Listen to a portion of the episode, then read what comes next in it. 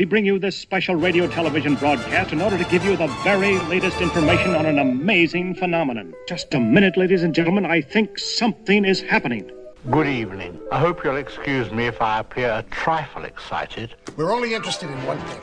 Can you tell a story, Bob? Can you make us laugh? Can you make us cry? Can you make us want to break out? Enjoy yourself. We move fast. Can you take it? No matter what you do now, you're still part of everything that's happening. Used to be in silent pictures, used to be big. I am big. It's the pictures that got small. Uh-huh. We need more heart in motion pictures. You know how to whistle, don't you, Steve? You just put your lips together and blow. Listen to me, Hatcher. You gotta tell him. I just want to say one word to you. Just one word. Are you listening? The Boulevard of Broken Dreams.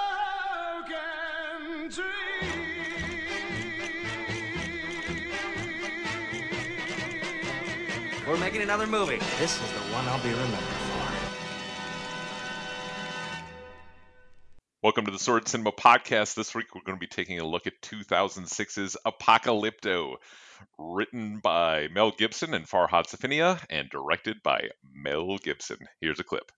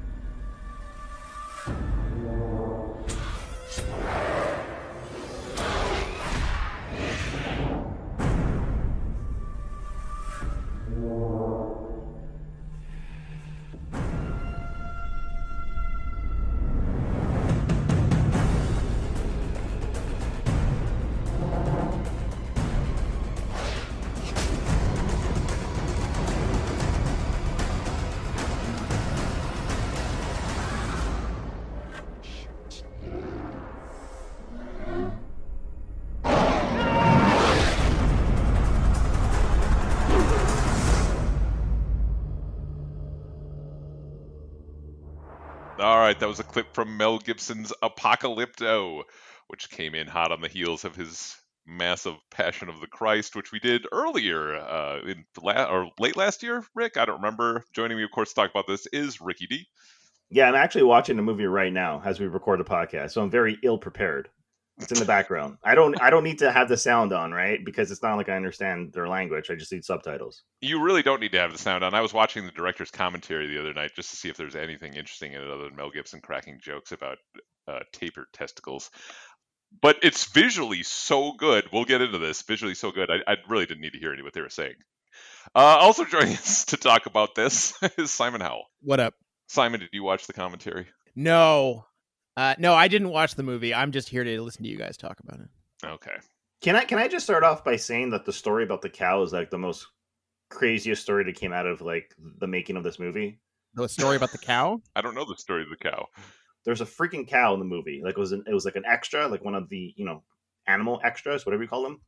And so the cow's on set and the cow was like crossing the river like right at the top of the waterfall and it got swept by the rapids and it went flying down the fucking waterfall. Oh no! Like the cast and crew, they were shocked. They're like, "Holy shit!" The cow just like went down the waterfall, and the cow survived.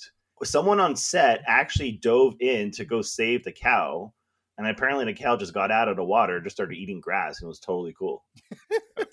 a normal thing that used to happen back in that Nature era. finds a way. That cow was committed to the character. Um, all right, so for anybody who doesn't know, this is the story of a uh, well, a young Mayan man who lives in a quiet little village, and he and his entire village are kidnapped by the big city folk, taken to be sacrificed, have their hearts ripped out and their heads cut off, and he manages to get away. And so half the movie is them chasing him through the forest.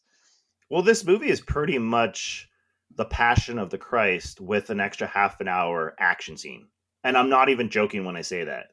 The Well, two I mean, movies are if- so similar. if you're talking level of violence for sure, I don't know if structurally they're the same. This is a very this is much more traditionally structured for sure. I mean, this is but, basically but but like if you actually look at the structure, this might sound stupid, but if you were to take like the actual scene cards, like not forget the dialogue and the characters, just the scene cards, and go scene one, scene two, scene three, scene four, like the structure, it's the exact same movie. Like there's so many similarities between the two movies. I'm not even joking.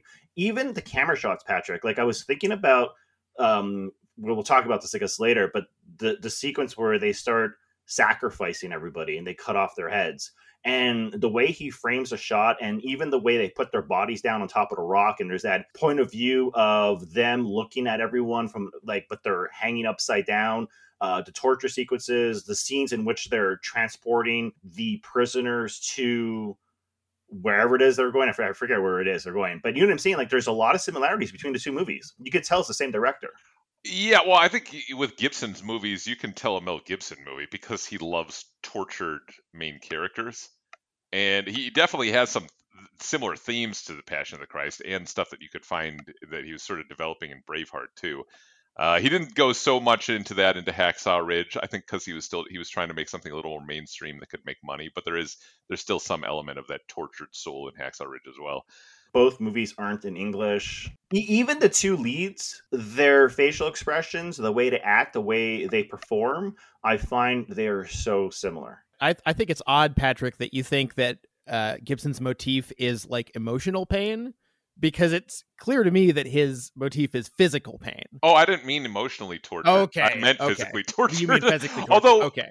I although I do think in Gibson's world there is a, uh, you know, he is a strict Catholic, and he has the guilt thing in in Catholicism has completely like that dominates his work. So I do Mhm. think he there is an element of emotional torture, but he loves. I think he loves expressing emotional torture through physical torture in his movies.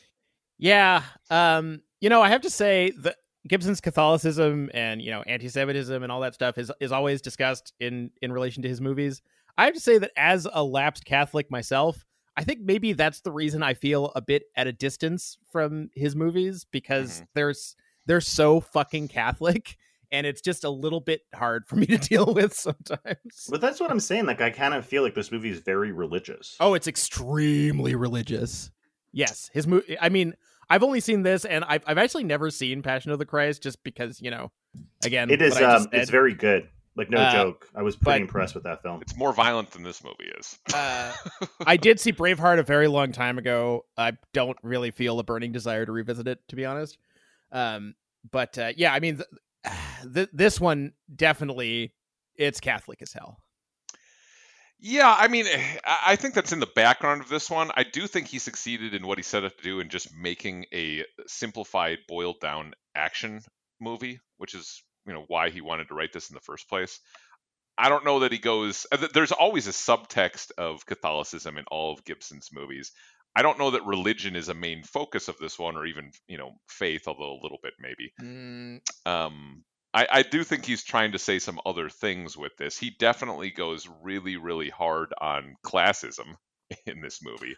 But but the fact that they are sacrificing people because they think the the human sacrifice will please the gods and therefore will But remove do- the virus that's killing they? everybody. Do they think that? And that's where I think well, where may- Gibson's not- saying maybe here. We don't know if the people after. doing the sacrifice are, but the people who are you know their followers, the the people standing beneath them cheering, believe it. Yeah, but that's I think very important. I think that it's important to put this into context. Is that whether he's talking about religion or whether he's talking about politics and, and civilization, because he focuses a lot in those scenes and uh, on on the high priestess and the king, who pass each other sly glances while they look down at the popula- populace eating this all up.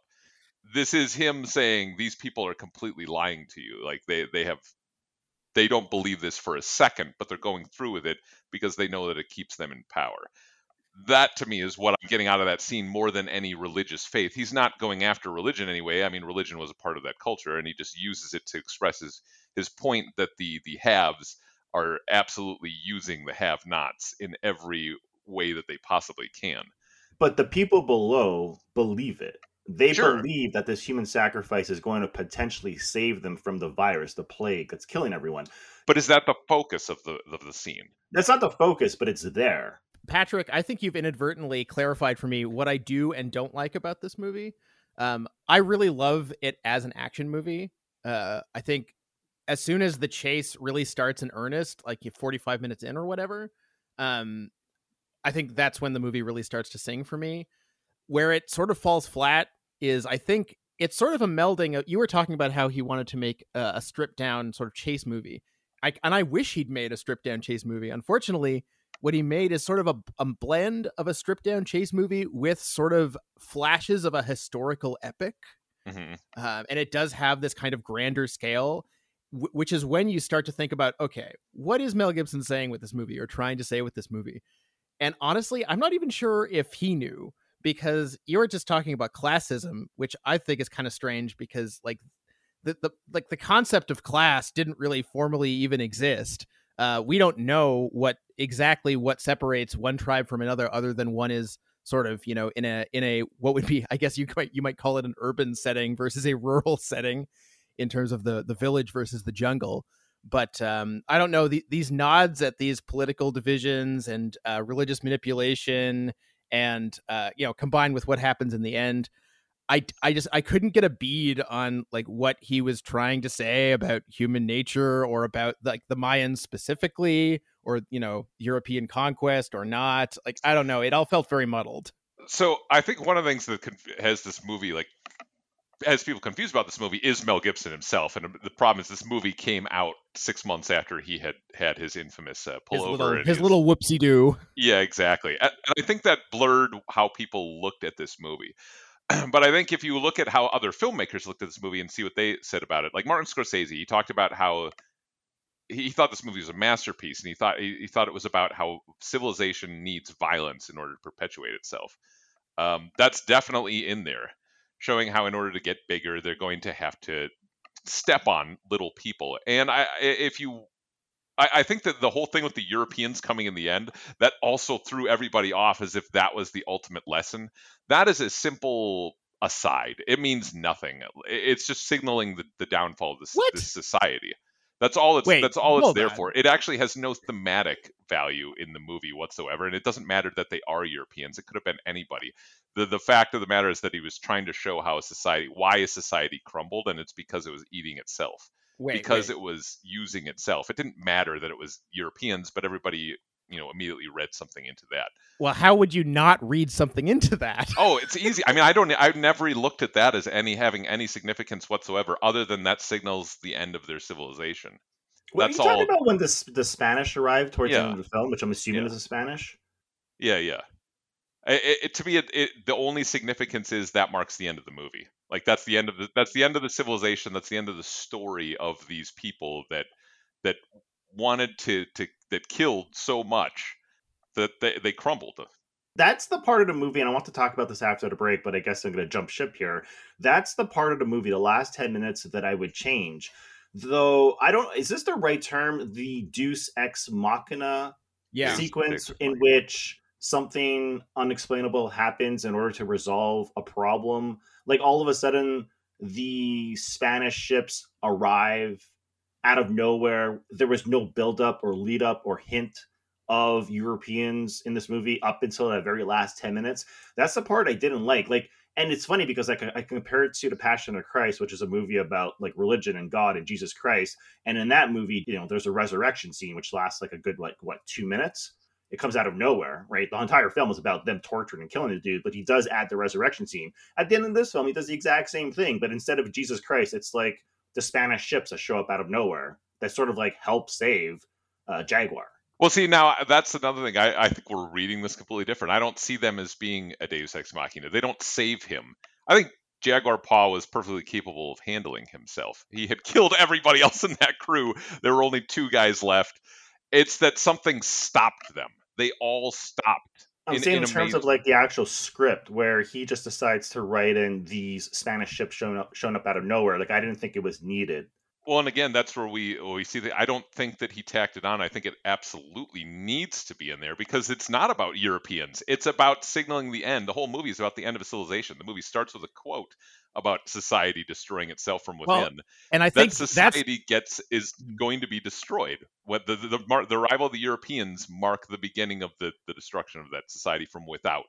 I get what you're saying, but the reason why it throws me off is because I think the last line in the movie is he says we're going to find a new beginnings. But I guess I get I understand what you're saying.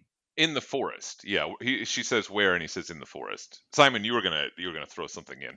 Oh, I was just gonna say, I, I think that's really the angle from which, like, I wasn't like offended by it or confused or anything. I just think that the the angle of well, the society collapsed from within, therefore it could be taken from without. Um, I mean, I think that, that's a fine thesis. I just didn't. Uh, the movie offers such a such a weird glancing glimpse of like, okay, well, what what are these forces that tore it asunder from within? Like, I never really got a sense of what those were from the movie, which is fine if all it is is a chase film, uh, because again, that aspect totally works for me.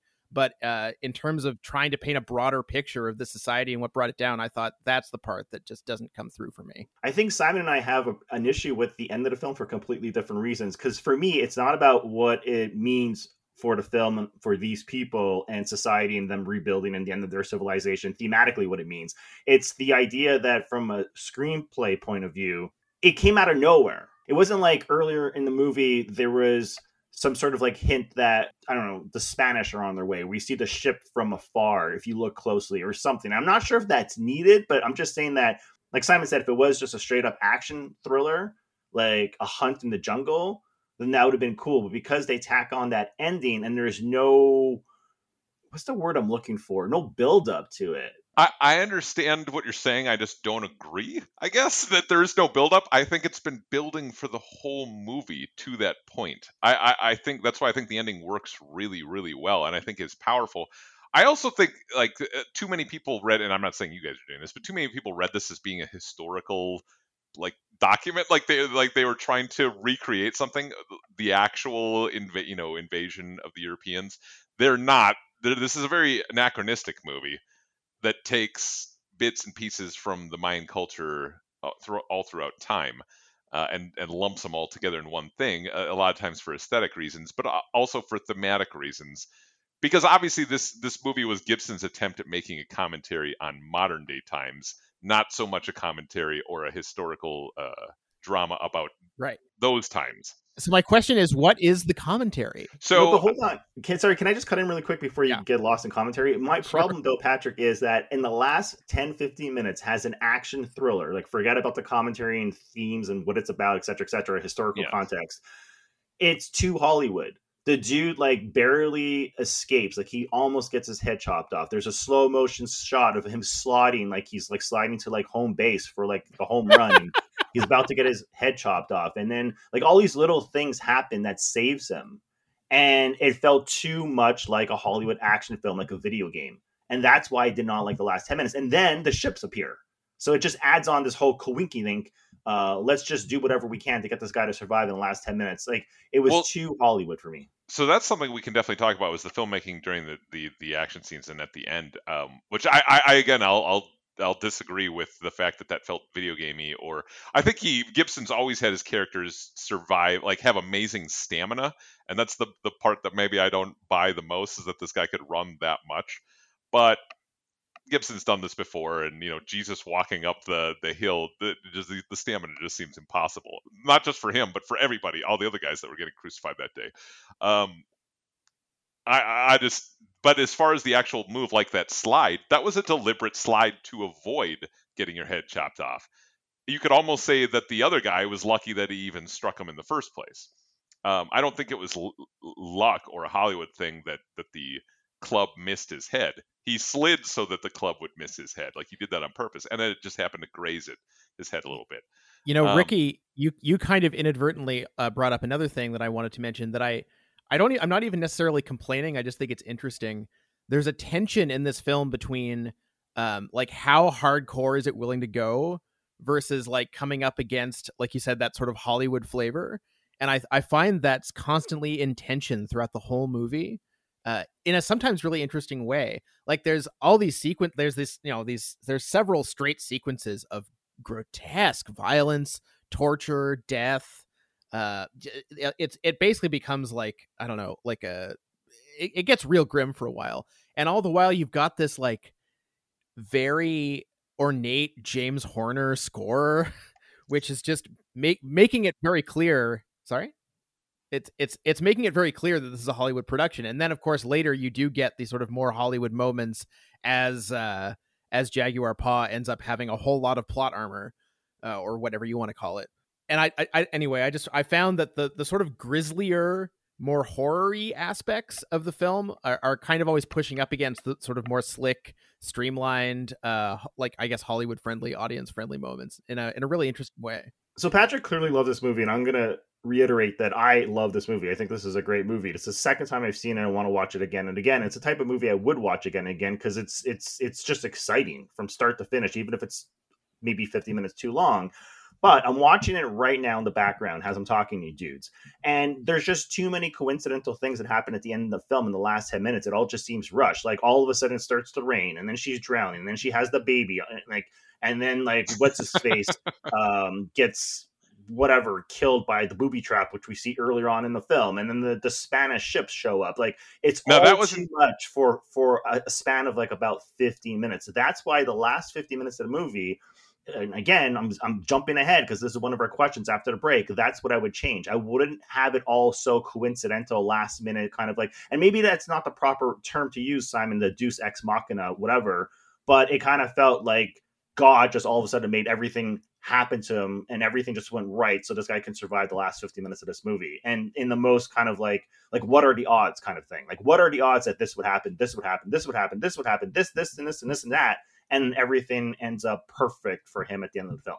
Well, okay, I think that's also set up quite nicely in the movie because he's prophesied to do this. Like the little girl, the little girl says that this is going to happen. So these coincidental things, they are it, it fits a little more in line. Now, I would say the the booby trap at the end that is not a coincidence. Remember, this is his forest, and he leads that guy that. and they showed at the beginning of the movie that I like. So that's a that's an example of great screenplay writing, right? Or maybe great direction, a bit of both. I love that. I, I will agree that like he it does it can at times feel like he's getting exactly what he needs, but I think there's the right mix of industriousness as well. I think with like him seeing the toad and then figuring out I, I can use blow darts to to get this guy, or you know all, all sorts of things. Maybe running from the panther was probably my least favorite one of those because boy does he run from that uh, you know panther or leopard or whatever it is for a long time.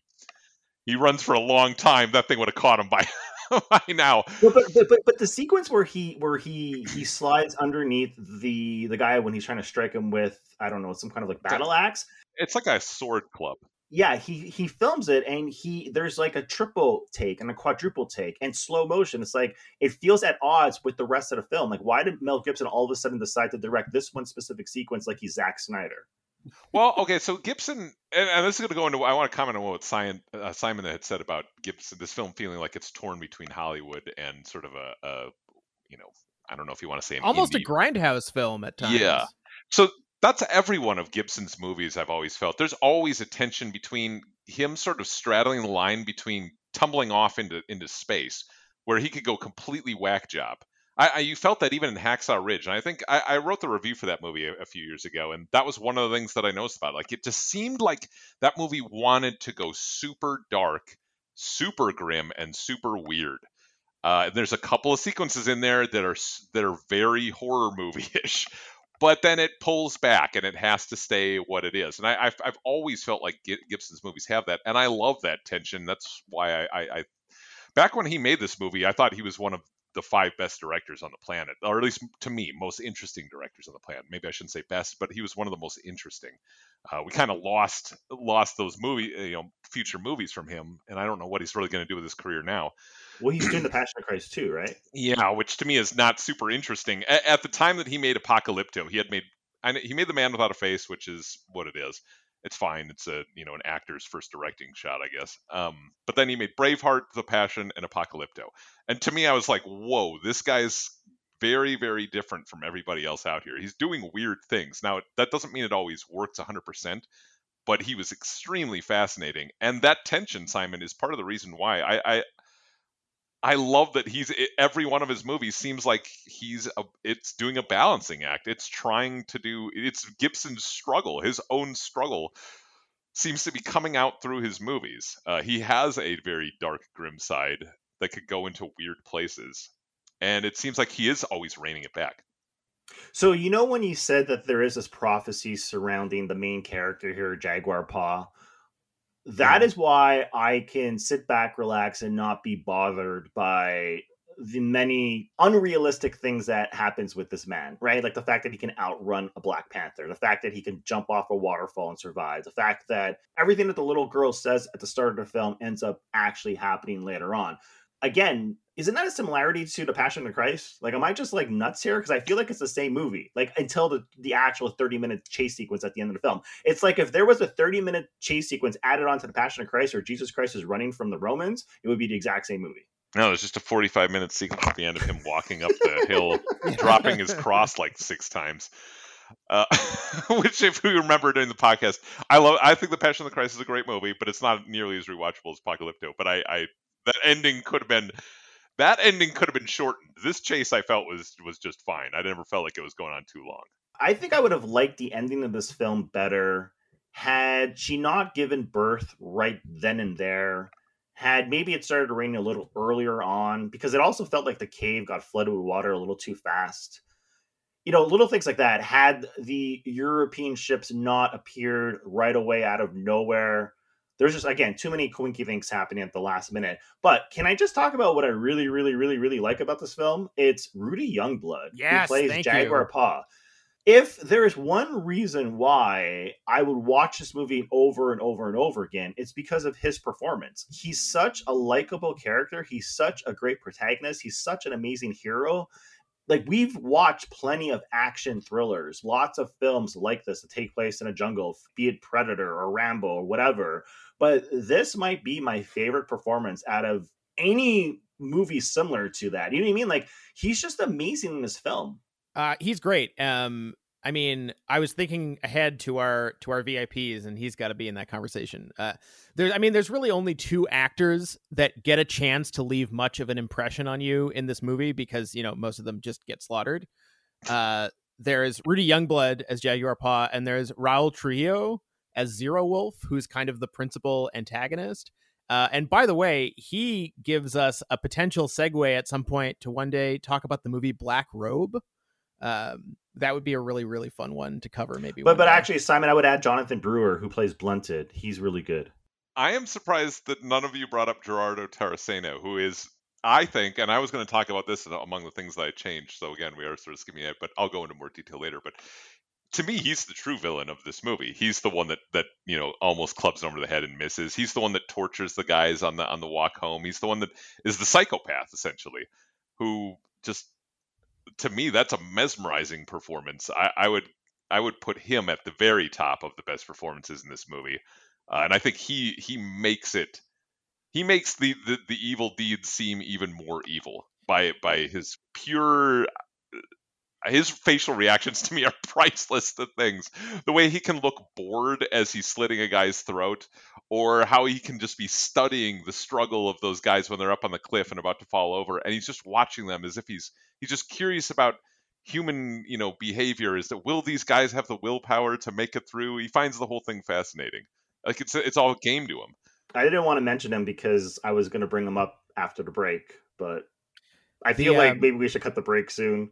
Yeah, we we should do that. There's one last little bit of trivia I just want to point out. I don't know if you guys noticed this. Uh, I'm and I'm not saying this as a serious criticism or anything. I just think that it's funny. Uh, I'm gonna read you the male character names: Jaguar Paw, Seven, Blunted, Flint Sky, Turtles Run, Curl Nose, Smoke Frog. Great names. Uh, here's the female character names: Wife, Young Woman, and Mother-in-Law. well, they're Skyflower. That's true. I just thought that was funny. It, it is kind of funny. Uh, all right. Well, I guess on that note, we will take a quick break. We will be back in a, in a bit. Here's another clip from Apocalypto.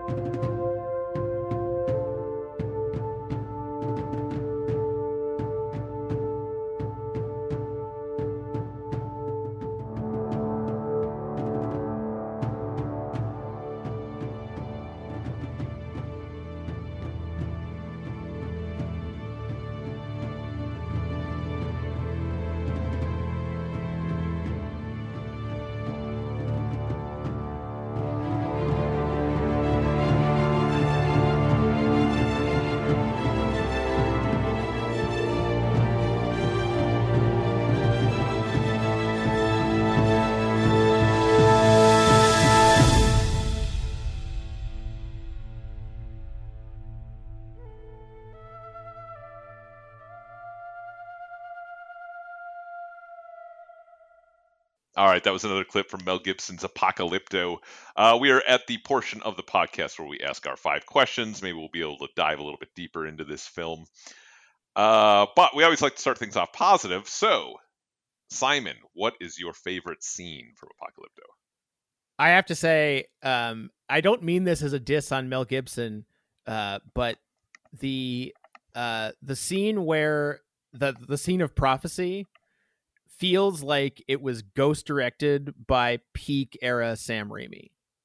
Like that scene fucking rocks. It's so creepy. It is so unsettling. The actor is so good. The staging is perfect. Uh that to me that was that was really when I sat up and was like, okay. Now now we're cooking with gas. You talking about the scene with the little girl? Yes. I think it's the one shot that f- follows her when she's looking at Rudy Youngblood's Jaguar Paw, and she's following him over the shoulders, like around this the guy in the camera. So it it it it follows her gaze. It's the Mm-hmm. creepiest stare into the camera as she never breaks breaks her stare with him as he's walking along, and the camera just sort of goes from shoulder to shoulder to this guy. And, and I love the way that she's introduced as being, you know, a, a a, a carrier of disease, so she's kind of kept at a remove, and she seems just weak and pitiful and sad, Mhm. and that just makes and and the and then the way that that curdles into what it does is ah uh, that is wonderful, wonderful filmmaking.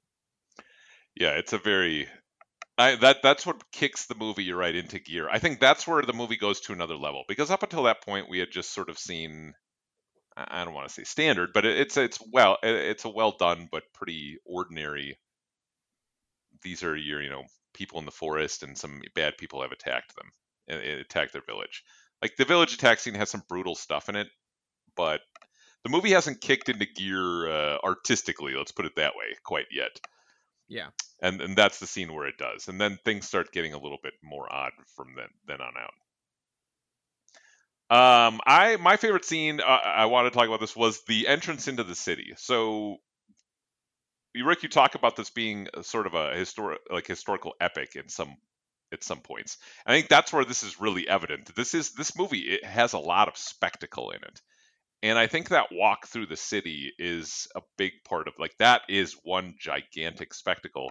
But it also illustrates, I think, Gibson's themes for the movie because the way the city is set up, he structures it very carefully to show you the different strata of life. And now, whether or not that was real, I, am not going to make any comment on that. It doesn't matter.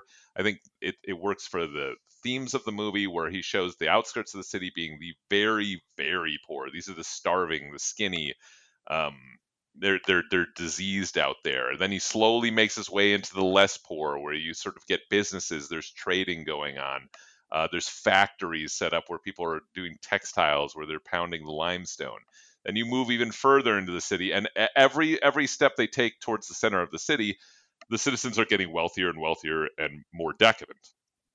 And I think that and he's showing that the the rotting is coming from there, but it's all done on this massive scale with actual sets that were built, including the pyramids, um, and and a cast of I think he said in the commentary there were about 700 people that he Yeah. made look like were a cast of thousands. But do it- to me, yourself a favor. Do What? yourself a favor and don't think too hard about who Mel Gibson might think those people ruling society are. oh no! See, I didn't read that. Just don't think about it. Do not, do not think about it, and you'll be. I fine. did not think about that, and it would not ruin that scene for me. I, I love that scene though. It's just to me, like, yes, it doesn't make any sense that these guys would be surprised that there's a massive big city here when they only lived like a day's run away. But I don't care about any of that stuff. I don't take this movie as literal. To me, this is a, Mhm. a, a fever dream of a movie, and it is the people that want to pick it apart for all of its little, like, how would they not know a city was there when they were all- a day away? That you're missing the point. Um, and I think that city is the biggest part, like the, the maddest part of the fever dream, where just bizarre things are happening. And I, uh, like I say, I think it, it, it, it gets the themes of the movie across quite nicely. Rick, what about you? What's your favorite scene? I would say my favorite scene is the start of the hunt. So essentially, they're about to let the prisoners go, and they play this game in which they have to run. And if they can make it to the cornfields, they are supposed to let them go. In that sequence, of course, Jaguar does make it to the cornfields. And the son of the tribal chief, and I do not remember, I think it's first temple sacrifice, right? His son dies in that scene. He's killed by Jaguar Paw. You know what I'm talking about? Yeah, yeah, Yeah. So I, yep. I love I love that scene because I love the like basically when his dad goes up to him and he's about to die and he says, you know, just get it over with. Whatever. He lets him go type thing. And I also like the fact that when he lets Jaguar run, he rips the necklace from his neck, which I believe was his dad's necklace. And I think symbolically that transforms his character because that's when he realizes that he can no longer fear them and he's got to actually not just run but find a way to head back and save his wife and child and i don't know i just love that entire sequence and i love the just the way it's directed and clearly there's a lot of suspense being built up because you know none of these dudes are actually going to make it alive except for jaguar but yet mel gibson the way he stages the scenes he still builds the suspense so you're at the edge of your seat wondering who will survive and who won't survive um, because also the other guy who I really like does die in that scene, and that's blunted. but he helps. He helps, yeah. and that and I think that was a nice little moment for him because earlier on he he was a, a great character, a, a good performance by that guy. I don't know if he was a great character so much as it was just a, a great performance put in by that guy. But that that that scene has a lot going on in it. It's more than just it's a it's a nifty action set piece, but it's also got an emotional undercurrent.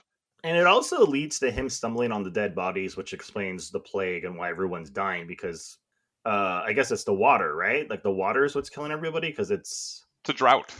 it's a drought, right? and they washed away they they uh, they used up the loam from the earth you know growing their crops there's only clay underneath there was only a thin layer of loam on top and uh, i think i don't remember where i heard this this might have been from the commentary at least that was their idea of how this this city went down is that they used up all the loam and there was only clay underneath and they didn't understand like all right so switching gears here simon if there was just one thing you could change about this this movie what would it be I don't like James Horner's score. I'm sorry.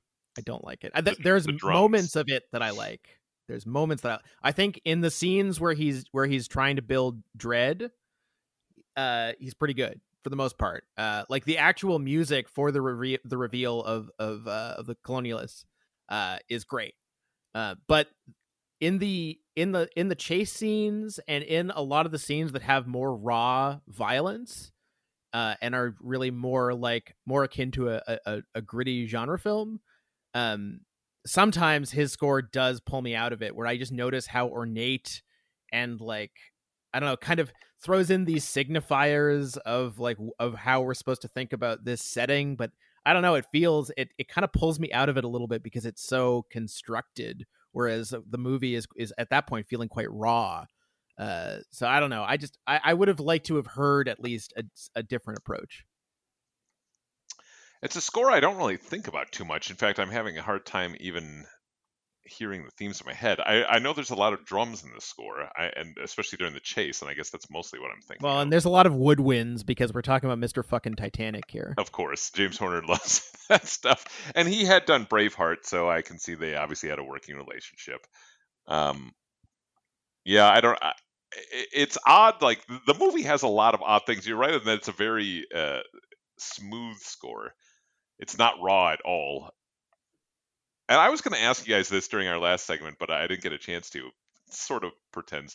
Did you ever feel like that his decision to shoot it digitally also contributed to that raw feeling at times? Yes, and, absolutely. Yeah, so it, it has that feeling of a gritty kind of indie movie in its motion at times, and so I, I can sort of see where you're coming from there. Uh, Rick, what would what one thing we already got a little bit of an allusion to this? What one thing would we would you change about Apocalypto? Well, no, I've, I've already stated what I would change earlier on in the podcast, so I'm not going to repeat myself. But I will say that I agree with Simon. I really don't like the score for the movie. It it draws too much attention to itself and distracts you from the actual movie. It's too Hollywood for for what he's trying to go for here, and doesn't usually match the actual action or what's happening on screen. So, not a big fan of the score. At least not for the movie. Like listening to it, maybe. Sure. Like yeah, but for the actual movie, I would say about like half of it just doesn't work. I, I, usually remember James Horner scores, at least in my head. I can remember the notes. I can't remember anything from this one, so that says something about it, I guess. I did want to ask you though about the, the your change to the ending. What would you have done in place of that? What do you think would have been more a more powerful, like have more of an impact at the end? Well, like I said, it, it's too Hollywood. It's too happy ending. It's it's like, for example, so she gives birth. She didn't have to give birth right then and there. It's too coincidental. The fact that it rains, like, why didn't it start raining earlier on? all of a sudden it gets flooded like within five minutes of screen time, which I know maybe like five minutes of screen time is really like five hours of their time, but still little things like that. The ship showing up, uh, maybe showing a, a, shot of the ships earlier on. I don't know. There's just too much that happened in the last five ten minutes that of that action hunt chase sequence, which was too on the nose. It was like they had a checklist and they're just trying to check off all the boxes to please a mass audience. And I would have preferred a more gritty, raw approach. And and I don't know. My my runner up for for thing I would change would be I think there's a little too much dialogue in the first in that establishing 40 minutes or whatever. There's mm-hmm. so much about the relationships that you could just completely infer just from what they're doing. Uh, and still the characters are chatting, chatting, chatting away, which like I don't know is uh, uh, after the uh, after the Oracle, that's not really a problem anymore. But I did find it a bit a bit too chatty. I actually like that because it shows their way of life and how happy everyone was before they raided the village. It also allows Gibson to get a lot of his his sense of humor out. Like you know, I mean, obviously the guy, the the the elder giving those leaves to the to Blunt, um, blunted, blunted, yeah something stuff like that. It's uh, it gets Gibson's male humor out, which he loves in his movie. Every one of his movies includes stuff like that. Um, the one thing I would change is what I alluded to with the you know the the performance. I would have changed Middle Eye to be the main the movie's main villain over Zero Wolf. I think not changing their characters and have them all be who they are but have the focus. I, I thought that the main antagonist of this, the person who really went after Rudy Youngblood's Jaguar Paw, that that really like was a thorn in his side and or constantly like twisting the knife, was Middle Eye. Yeah, and that should have been the last guy to die. I think it, the the ending would have had a little bit more of an impact if it was Middle Eye that gets mm-hmm. outsmarted in the end by by Jaguar Paw and falls for the booby trap because you know, he's the I, one that looked down on him as a nothing, a nobody. Yeah. I think you're right because when um when he does after um after the, the the guy you're talking about after he's gone then he has the showdown with Zero Wolf, and it kind of feels superfluous. Mm-hmm. Like because there's nothing between of, those two. It's like oh uh, he's just the leader. Like i understand he's like the final boss of the movie literally. Yeah. and he looks the bad. coolest. Like i get he that. looks the coolest. He's the biggest. He's got the most imposing presence. It makes sense. He's the alpha or whatever. I mean literally zero wolf. Um yeah. not subtle there but it, but it does kind of feel like oh like this it's like it, it's like uh when you're playing a video game and there's like you think you beat the boss but there's a secret boss that's bigger like and you you're know, like, who is this much. guy and where did he come from? yeah, I, I, I mean, I get it. Zero Wolf had a reason to be there. Uh, His son was killed by Jaguar Paw. Like, okay, good, he's he's there, but he didn't have a relationship with Jaguar Paw throughout the whole movie, like Middle Eye did. Middle Eye fucked with Jaguar Paw a lot, and yeah, that that should have been your guy. That at the end, through all the you know looking down on him and, and thinking he was a bug for you to squash. Um, to have him be beaten by the booby trap in the end would have been perfect, I think. And I, had they just done a little switcheroo with those two, that I think would have made the ending even more satisfying for me. I mean, I do kind of, I do like when he smacks him in the head and the blood is squirting out of his head. Like, but but at the same time, it doesn't have the the, the resonance I think that getting that booby trap uh, would have. Okay, uh, it looks like we've actually lost Rick due to some technical problems, so he will not be in the rest of the recording, unfortunately. So, Simon, it's up to you and I uh, to carry the, the five questions all the way through Yeah. the end. I'm sorry, but while we were recording the questions, um, Ricky had a, a DUI, and uh, he said some stuff that where we we're we're we're we're we're not proud of. Um, Yeah, he but, went off uh, on Mayans about it- it's Mayans that cause all the wars in this world. Yeah. Uh, yee. Um. yeah. Anyway. uh, all right, so we're not going to go there, but what we are going to ask for is the MVP of this movie. Simon, who do you got? I think you you already kind of mentioned it. R- Ricky has chimed in in text form to say that uh, this movie argues Jesus died on the cross for no reason because people suck and he should have let us rot. Uh, that is one interpretation of this film that I think is actually completely. Uh, I think I think that really could be Mel Gibson's point of view. That people suck. Uh, he definitely likes to show that people suck. I mean, if the Passion of the Christ is full of nothing but people who suck, so and Including really, if you- Jesus, what an attention hog that guy was. I don't think I've ever seen the Romans look more like bastards than they have in the, in, a, in a, than they do in that movie. Um. All right, so MVP Simon MVP.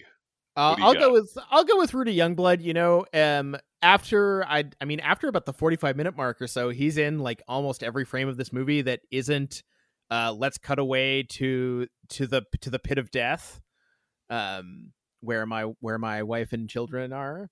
Um, Mhm. that I mean I, I could have maybe done with with with uh when we were talking about stuff to change maybe a, little more maybe that. a more compelling either less of that or a more compelling trap a more compelling situation for them to be in that's not just sitting in a boring cave or a boring pit or whatever i just It's a got I- well, I, think. I think it's a well. a well right sure Yeah. it's yeah it's it, it was just a little it, it wasn't very dynamic to watch um but i mean i do appreciate that they let her make an effort at one point uh, i did wonder if she was going to sit there like a lump the entire time I Uh, kept thinking, like, my God, she's pregnant. and She keeps falling to the ground. What is that baby going to look like when it Uh, comes out? Yeah, another thing to not think about. Uh, but yeah, I'll stick with Rudy Youngblood because he's in so much of uh, of what follows, and it's it's just. I mean, I I don't know how much was uh, you know stunt doubles, ex- all that all that shit, but it certainly seemed like a very physically demanding role. Um, and uh, you know that's that's a that's obviously a dimension of acting that people don't necessarily you know think too much about. I think it's it's a it's a bug it's a you know it's a bee in my bonnet when people are like oh acting is saying lines like no acting is all kinds of shit uh, and this is a great this movie is a great example of that because it, he does not have the most dialogue in this film probably even of any character uh, but he but he is on screen a lot his face has to do a lot of heavy lifting in this movie and uh, I think he's great. Uh, he's he's charismatic and you you know you you feel an emotional connection with him despite the fact that you know basically nothing about him uh, which is really really hard to do and that's down to that's down to charisma and screen presence mostly. Yeah, he does a good job with that, and I, he was cast obviously uh, for his athleticism because, as Mel Gibson said in the commentary, like he was going to have to run a lot in this movie, um, which he does, and he conveys all that. He conveys a lot of things in in that running. You know how tired he is, um, the desperation, um, not only to survive but to get back to save his wife because he knows the rain is coming. There was an allusion to the rain earlier in the movie when they're being marched towards the city through the forest. He hears some thunder off in the distance and and says, "Please don't rain" or something like that. Um, you know, he knew he had to get back for that to happen. But no, he does he does a great job. I I have to give it to Gibson uh, because I just I think this movie is I know he it was co-written, but I I think this is just ends up being a Mel Gibson movie. And like I said, I find I found him at least back in the at this time uh, one of the most fascinating directors on the planet, and uh, watching this movie again made me just wish like all, all he was in the doghouse for a long time and I think we lost out on a lot. I understand why, by the way, but I, I, we lost out on a lot of great movies too, or potentially great movies, I, I guess. Uh, he, his is a career that I would have liked to have seen blossom, but it just kind of like ran into a, a brick wall. He he ran himself into he a ran brick wall. he, he sure did. It's too bad too. And watching this movie, I just felt that that was one of the at the end of the movie. All I could think of is I wish I had more Mel Gibson movies. You wish you'd gotten Apocalypse 2. nice. Uh, tell me you don't work for marketing. Uh, I do not. Um, I did have a marketing job once. That was a mistake. Anyway, so um, yeah, I got to give it to Gibson. I think that the I love his crane shots in this. I love where he puts the camera in this. This is not just he's not just going through the the motions here. You could tell he put a lot of thought and time into this. Um, he comes up with some very odd shots. He but he has a very clear way of depicting things too. I think the, the Gibson probably learned a lot from George Miller as to Mm. how to stage an action sequence and make everything clear. yeah, I don't think the action is like it's not the most lucid, um, coherent, followable action of any movie I've ever seen.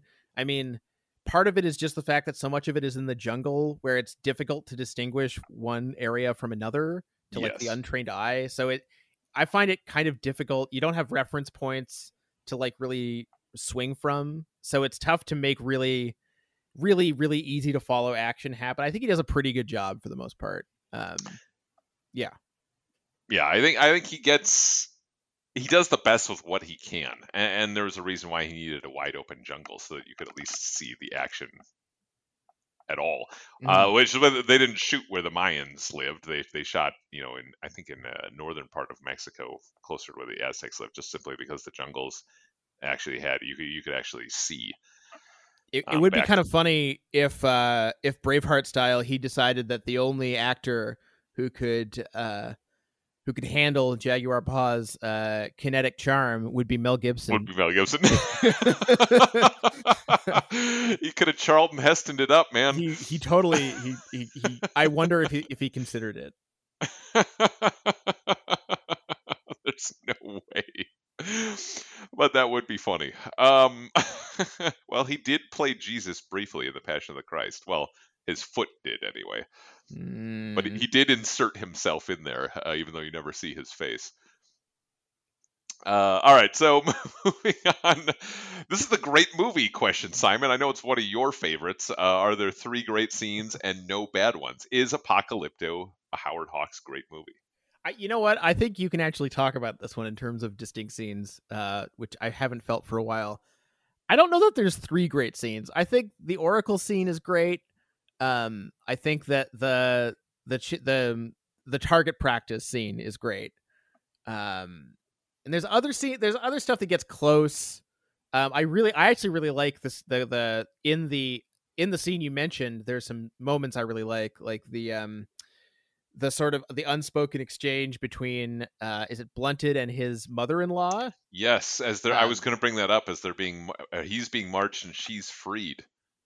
yeah uh, but but i was thinking well that but also i was thinking more of just you know she's been tormenting him the entire run up to that and just the the the shift in their the unspoken shift in their relationship that's just a, I'm, I'm glad he found time for that moment Yeah, that was an interesting relationship to actually expand upon. Uh, it, it has setup and it has payoff. Uh, you know, she's she's obviously nagging him at the very beginning, wanting a grandchild, which he can't make for whatever reason, and and yet there's an understanding between those two at the end that's kind of sad. And who knows what happened to her? Now she's just set loose in that city, and I, I do wonder like it's kind of funny to me this in the opening we get this whole like sitcom setup of like uh this kind of like goofy goofy looking guy and his and his young wife and and her mother and all this like everyone's joshing him about not being able to to, to you know to produce any children and and I I really wonder like I, it's been a while since I read uh, anything about like the history of the development of of um,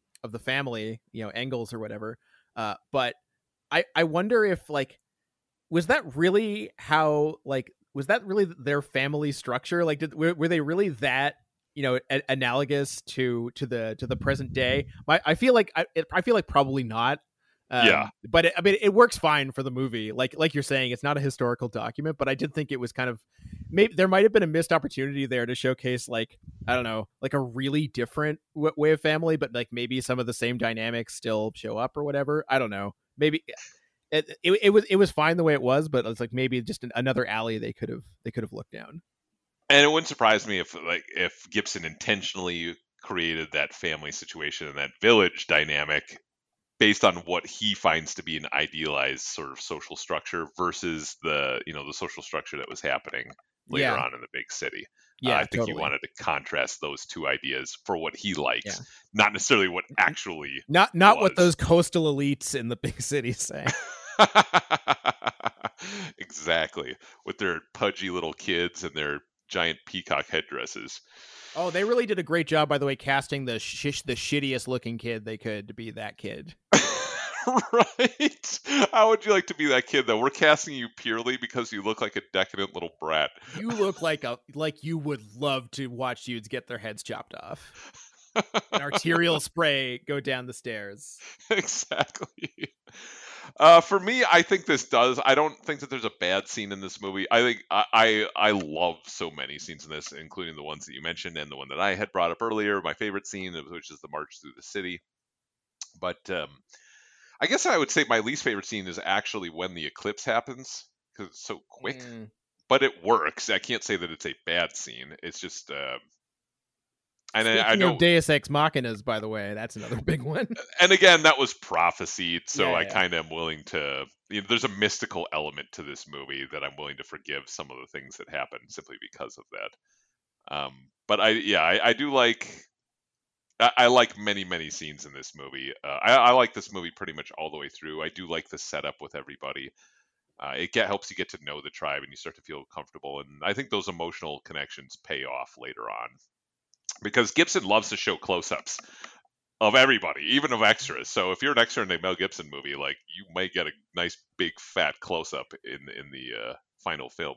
You know what I was wondering was like what was the budget allocation for different parts of the movie? When you're when you get to the city sequence or whatever you want to call it, um, and you see just how many fucking extras there are, uh, that's when you're oh wait, this movie was made with money, like actual money. Yeah, and then after that you kind of forget again because it's all just jungle with like four or five actors at a time. Maybe the occasional torch. I mean, uh, they they built that entire set, and they had to have hundreds of makeup people applying makeup to to hundreds of extras.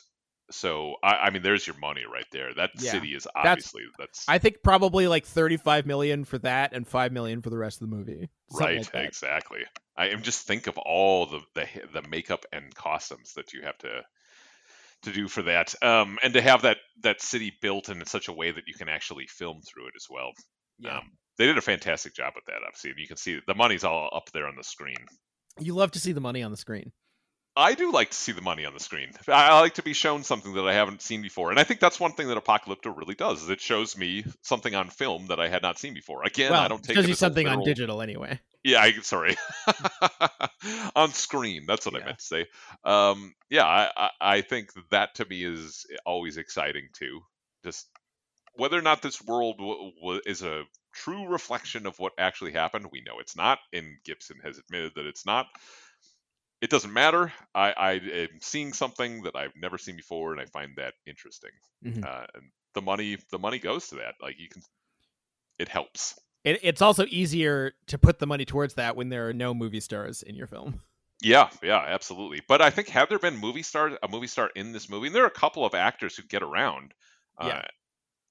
including um, you know Middle Eye. Like he, he, that guy's been around in, in Man on Fire and you know several other things.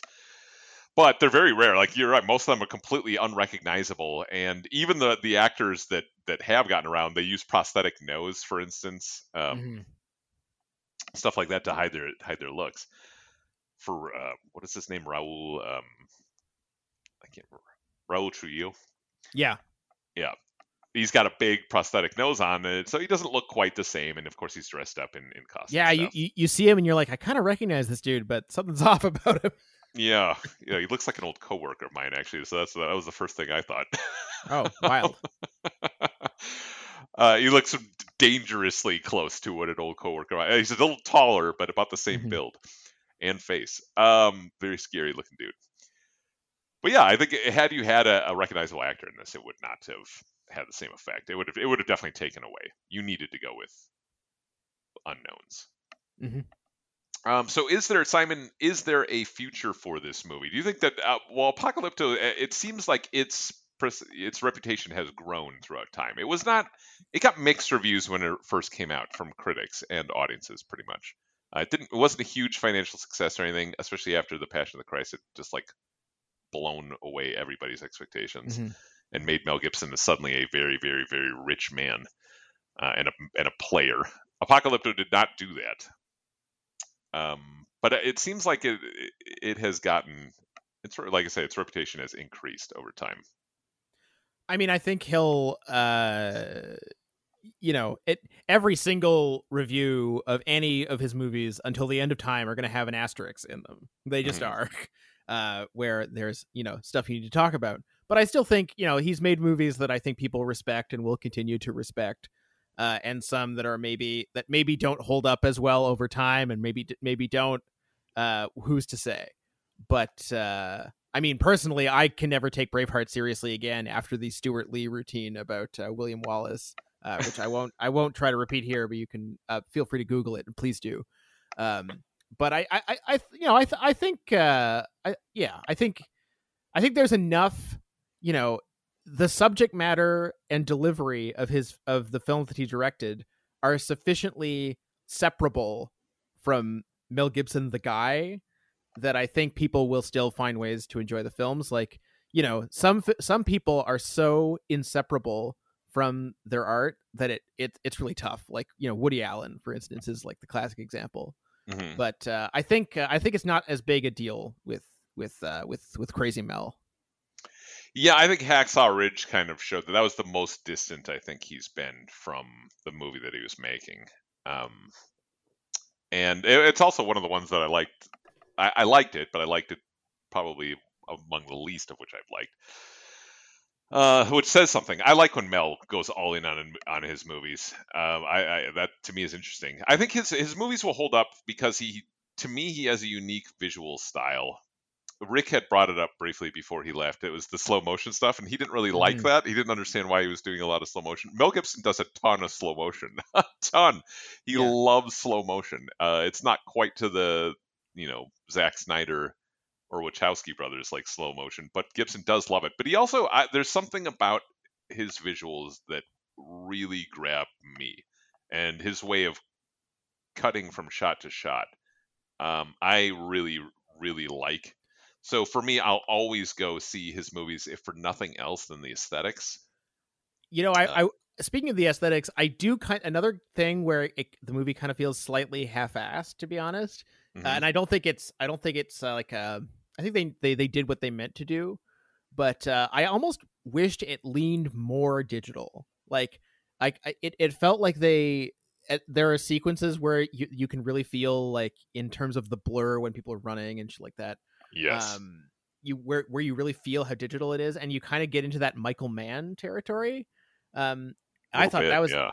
I, I thought that was really interesting. And then, but the rest of the time, I sometimes I, I kind of felt like they were hiding from the digital feeling in sort of the in the more epic sequences or whatever. And maybe some of that was shot on film. I don't know. Um, but uh, yeah, it's um, it's I, I kind of wish they'd they they I th- I think it would the film would age even better if they just really embraced that aspect a little bit more. So if I if I remember right, I think the decision to go digital was a budgetary one. Oh, and yeah, it also makes sense. also because of some of the shots that they were trying to pull off. I believe it was too hot, Gibson said, for the cameras and certain spots that they were trying to shoot, and they were having problems with the with the film cameras, and so they were able to pull them off with the digital camera camera much easier. And things like the waterfall shot, I think that was made easier by the digital camera. Oh yeah. Um, This so movie must have been a fucking blast to make, by the way. It looks like it was super fun. There's a bunch of interesting little tidbits. You know, when they're crossing the river, for instance, I was wondering in my mind, I'm thinking, how the hell are they standing there? That water would be bowling them over at this point. They're up to their shoulders in raging rapids. And you know, on the commentary, Gibson explained how that actually the river really wasn't that fast. They added a bunch of rocks in to make it look like it was actually faster than it was, Ah. and then they dug a trench to have the actors make it look like it was that deep. Oh, that's it's like I see. Yeah, y- you gotta love that shit. Yeah, that to me, that's great filmmaking stuff. Just trying to solve a problem. Um, It's uh, it's also worth noting uh, for all you um, practical effects fetishists out there that uh, he he really does seem to want to go practical as much as possible. Um, so you know when when there's skull spray, it's like it's real fake blood. You know. Um, yeah, and, and beating hearts and all.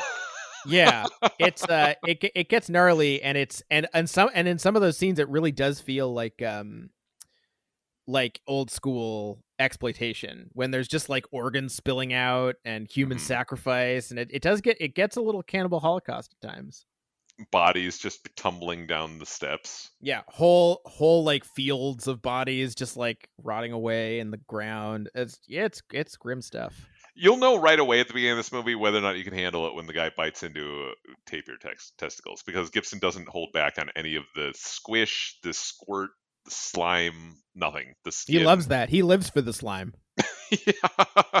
It's all right there, and this guy's putting it in his mouth and taking a huge chomp out of it. So if you can handle that, you could probably handle the rest of the stuff that's coming your way, which will be much more bloody. Uh, but nevertheless, it's brutal. It's you know what's interesting on the commentary is li- listening to what Gibson cut out that was too brutal for even him. Um, I don't know if you remember this shot of a uh, during the raid where a woman has her baby taken away from her mm, and the the soldier that's taking it away is holding it by the leg and shaking Yes. it by the leg and it's nasty right? Well during the commentary gibson stops there and he's like um there was a lot more to that. We had to get rid of it. Oh god, yeah, I was wondering about that because is it when it picks up that baby, you're like, oh fuck, Yeah. Jesus Christ. yeah i think they made the right decision there it, it sounded like he he saw it himself on screen he was like yeah we're not we're not putting this in the movie oh jeez, yeah. let- Let's honestly, I hope that was destroyed. Yeah. yeah. Uh, he has a tendency for cruelty, though. So uh, I've always I recommend this movie to people, but there is cruelty, a lot of cruelty in Mel Gibson movies. So you got to be prepared for that. But uh, with that high note, I think we should probably wrap things up here. Uh, Rick is not here to tell us where the podcast you can find the podcast, but of course you can find it on kumastomp.com and Apple Tunes or sorry, iTunes, Apple Stitcher, Tunes. Apple Tunes. Yes, exactly. all the normal stuff. Uh, go to sordidcinema.com, of course. That is the best place to find the Sordid Cinema podcast. And you can also check out all of our movie coverage there, festivals and movie reviews, things like that. Uh, occasionally, I am writing. So I'm writing more movie reviews now, Simon. I'm, I'm watching more movies. That's the best reason to do movie reviews again. Is just so I get to get all the Yeah. screeners and I can start Oh, watching movies again. Speaking of watching movies, I'm on Letterboxd to Sucker Howl. Everyone go back and rewatch Kong Skull Island because that movie fucking rocks. I I rewatched that last week and it was so much better than the new one. The new one was not good. I am uh, 100% in agreement that everybody should watch Kong Skull Island. Uh, that movie, it's it's more, it's actually more fun and more rollicking and like more exciting than you remember. And it, you probably remember it being pretty exciting. Anyway, I that's, remember a, it being- for the week. really fun. I gave that a, a great, great review. I loved that movie. Uh, I definitely would go back and rewatch it. I've watched it twice now, so I'm, I'll, but I haven't seen it in a few years. I'm definitely willing to check that one out. I was curious about the new one, and you say that it's no good. All right, It's, I mean, it has its moments, but it's no, it's no Kong Skull Island. I'll tell you that. all right. Well, unfortunately, next week we're not going to be back with Kong Skull Island because we already did Kong Skull Island on this. Yeah, go listen to our. Kong Skull Island episode, which I hope I'm on. I think I am. You are on that one, yeah. Hey. Um, it's you and me, and I cannot remember who the third person was for that. It might have been Thomas, who had just seen all the Kong movies. Oh yes, we we are told it was Thomas. Yes, there we go. All right. We're going to wrap things up. Now we can go into a whole second podcast about Kong Skull Island. Uh, we will be back next week with a movie that is not Kong Skull Island. We'll see you then.